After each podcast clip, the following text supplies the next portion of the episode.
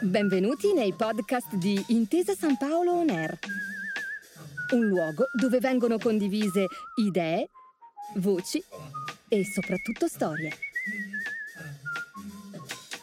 Buon ascolto. Benvenuti a Seminari dell'Innovazione, una serie di appuntamenti organizzati dal Neuroscience Lab di Intesa San Paolo Innovation Center che nasce con l'obiettivo di illustrare e diffondere le evoluzioni delle ricerche condotte nell'ambito delle neuroscienze. Oggi parleremo di game-based policies, come i giochi possono servire al policy maker, un argomento molto interessante. Lo affronteremo con Leonardo Boncinelli, che è professore ordinario di politica economica presso il Dipartimento di Scienze per l'Economia e l'Impresa all'Università di Firenze ed è anche membro del comitato scientifico del Game Science Research Center. Buongiorno Leonardo e benvenuto. Buongiorno Francesco, buongiorno a tutte e tutti.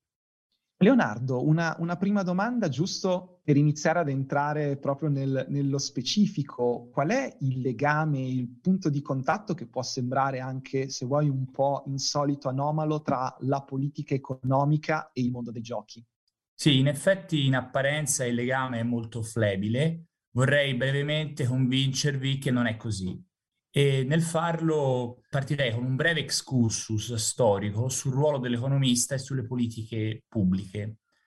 L'economista tradizionalmente è stato il consigliere del principe, suggerendogli quali interventi eh, di politica pubblica effettuare. Secondo eh, l'economia neoclassica, che è il paradigma economico ancora oggi prevalente, gli interventi dovrebbero essere basati su incentivi e punizioni, per intendersi premi monetari e multe, carota e bastone, se volete. Secondo eh, l'economia comportamentale, che è un approccio che si è guadagnato uno spazio importante negli ultimi 20 o 30 anni, gli interventi possono essere basati anche su fattori psicologici degli individui, ovvero si possono sfruttare i cosiddetti bias comportamentali, le euristiche, le regole del pollice, che ci fanno prendere delle decisioni in base ad elementi secondari che non dovrebbero avere un peso, ma in realtà lo hanno. In questo contesto i giochi rappresentano un ulteriore passo in avanti. Infatti, attorno ai giochi e alle attività ludiche possono essere raggruppate nuove forme di intervento pubblico, quelle che a me piace chiamare game-based policies. Quindi, per rispondere direttamente alla domanda, i giochi sono uno strumento possibile di politica economica. Però su questo vorrei anche fare un breve commento perché il fatto che le game-based policies possano essere utili per interventi pubblici non significa che siano sempre il migliore strumento possibile. In alcuni casi gli strumenti migliori saranno quelli basati su incentivi e punizioni, in altri quelli dell'economia comportamentale basati su bias eh, cognitivi. A volte però gli strumenti migliori saranno basati sui giochi. Ecco, finora i giochi non hanno tuttavia ricevuto dal policy maker l'attenzione che credo si meritino. In questo senso i giochi eh, dovrebbero essere considerati, credo, uno strumento in più che va ad arricchire la cassetta degli attrezzi del policymaker.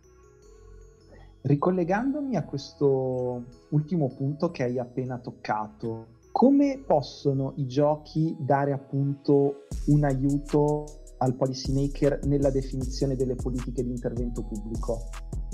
Certo, è giusto andare diciamo un po' più nel dettaglio. In breve, in estrema sintesi, i giochi funzionano perché coinvolgono il giocatore in un'attività che, seppure fittizia, artificiosa, viene vissuta con la massima intensità e in maniera assoluta. Eh, per questa loro caratteristica i giochi possono essere usati a vari scopi di pubblica utilità, ovvero a beneficio della collettività tutta. Io personalmente trovo utile distinguere in giochi per divertirsi, giochi per rivelare, giochi per fare e giochi per imparare. Allora, parto brevemente dai primi, li descrivo un po' tutti.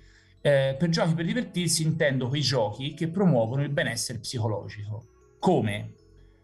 È, eh, siccome mettiamo nei giochi motivazione, partecipazione, coinvolgimento, i giochi ci fanno staccare la spina dagli impegni e dai problemi della vita di tutti i giorni.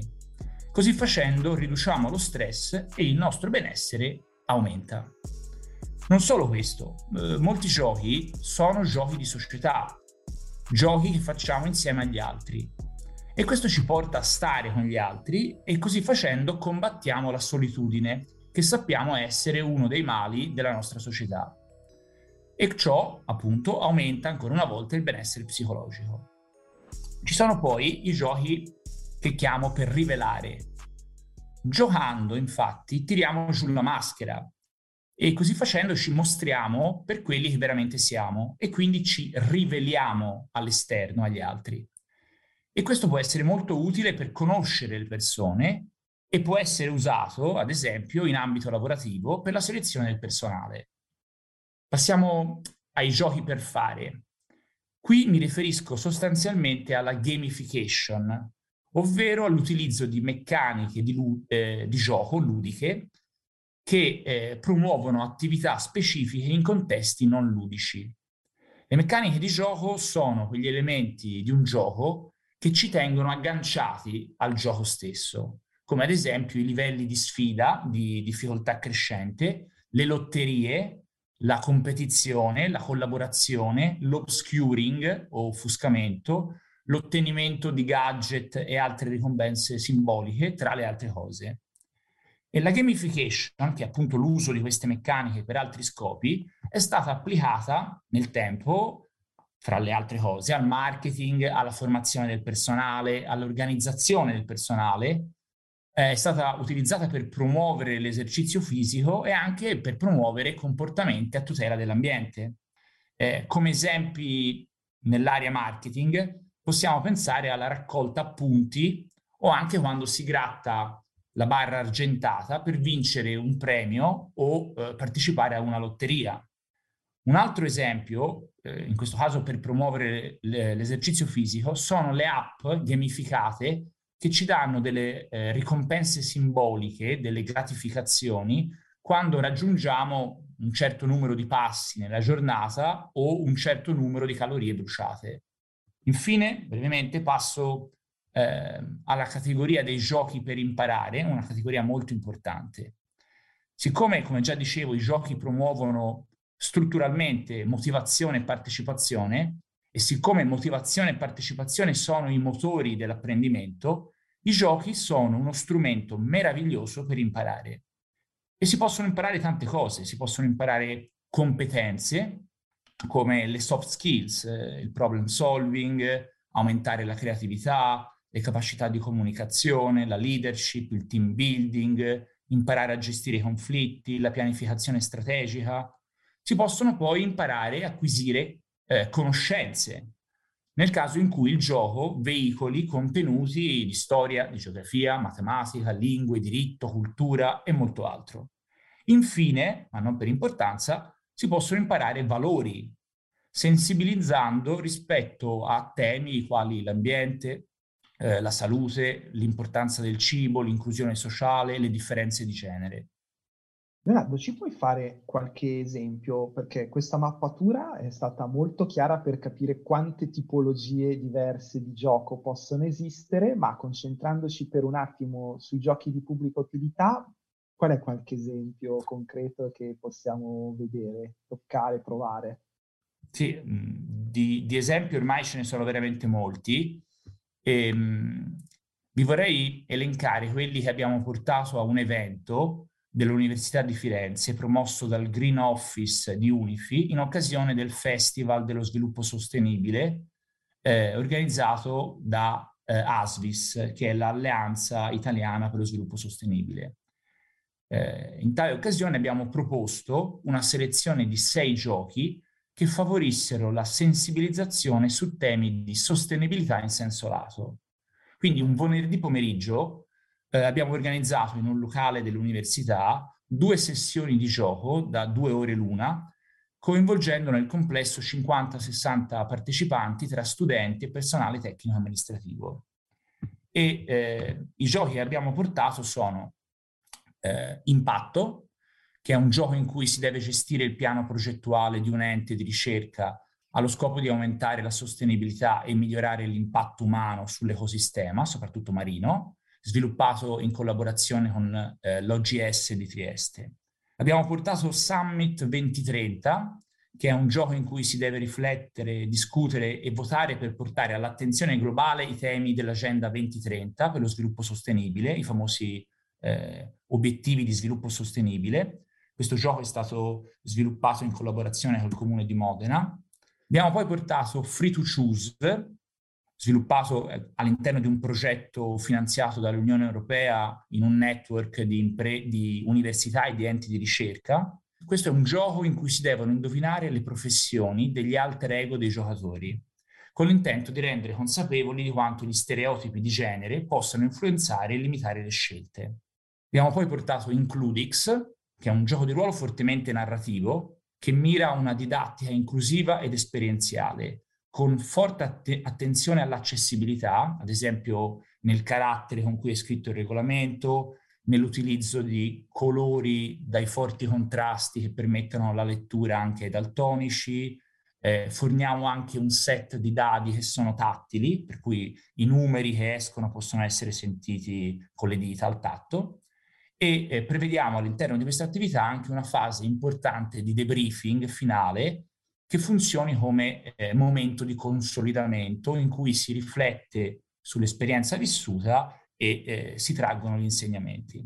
Poi vi vorrei raccontare di Bluetooth, che è un gioco di piazzamento tessere sulla costruzione di una rete idrica cittadina che sia il più possibile efficiente, promuovendo le buone pratiche di cittadinanza attiva e quindi un consumo dell'acqua responsabile.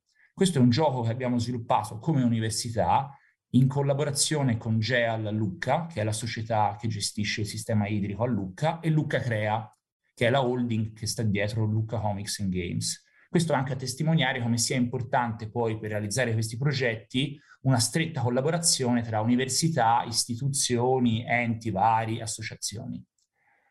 Ultimo, eh, ma non per, per importanza, è Capitan Avis, che è un progetto che, come suggerisce il nome, è stato sviluppato in collaborazione con Avis, l'Associazione Italiana di Volontari del Sangue per la donazione. È anche questo un gioco di piazzamento tessere, però di tipo collaborativo, che vuole sensibilizzare alla donazione del sangue e insegnare l'importanza dell'altruismo e dell'aiuto reciproco. Un, diciamo, un gioco pensato per i bambini delle elementari che già abbiamo portato in alcune scuole e che credo possa poi essere esteso diciamo, su un territorio più ampio.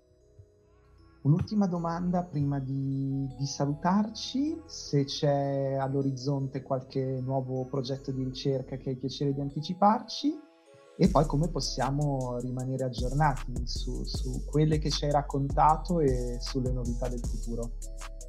Sì, allora, di progetti ce ne sono veramente tanti, durerei fatica a raccontarveli in maniera coerente, Preferisco invece dirvi che eh, all'interno dell'Università di Firenze, siccome esistono tante competenze, e tanti interessi attorno ai giochi, eh, stiamo costituendo un centro di ricerca interdipartimentale sui giochi per il cambiamento sociale, che è un'altra etichetta che ritengo molto importante. Eh, ci stanno aderendo eh, ricercatori, professori di molti dipartimenti, proprio a testimonianza dell'interdisciplinarietà con cui bisogna guardare i giochi per poterli sfruttare appieno. Questo quindi è qualcosa che spero ben presto diventi un punto di riferimento locale, non solo per tutte le attività di pubblica utilità legate, legate ai giochi.